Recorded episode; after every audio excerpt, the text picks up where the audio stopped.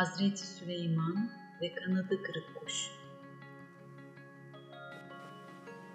Hazreti Süleyman güçlü bir devlete ve orduya sahipti. Adaletle hükmeden bir peygamber ve devlet başkanıydı. Sadece insanlara değil, hayvanlara da hükmederdi.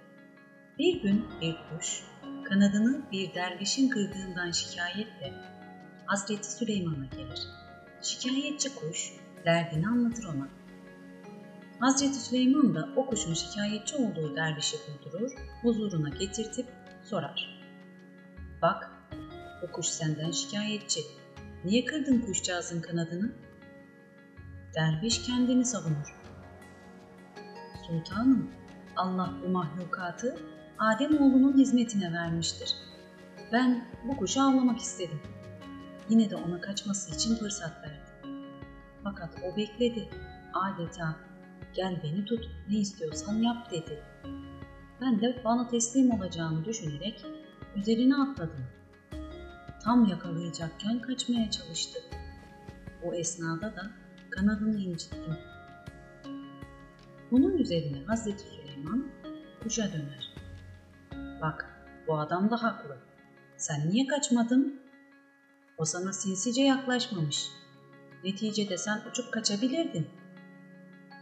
Şimdi kolum kanadım kırıldı diye şikayet ediyorsun. Kuş itiraz eder. Efendim, bu kişi bir avcı olsaydı o zaman hemen kaçardım.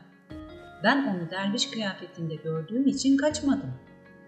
Bundan bana zarar gelmez diye düşündüm.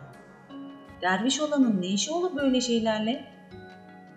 Hazreti Süleyman bu savunmayı beğenir ve kuşu haklı bulur. Kısasın yerine gelmesi için dervişin kolunun kırılması gerekir, der. Kuş dervişe acır. Efendim, böyle yapmayın.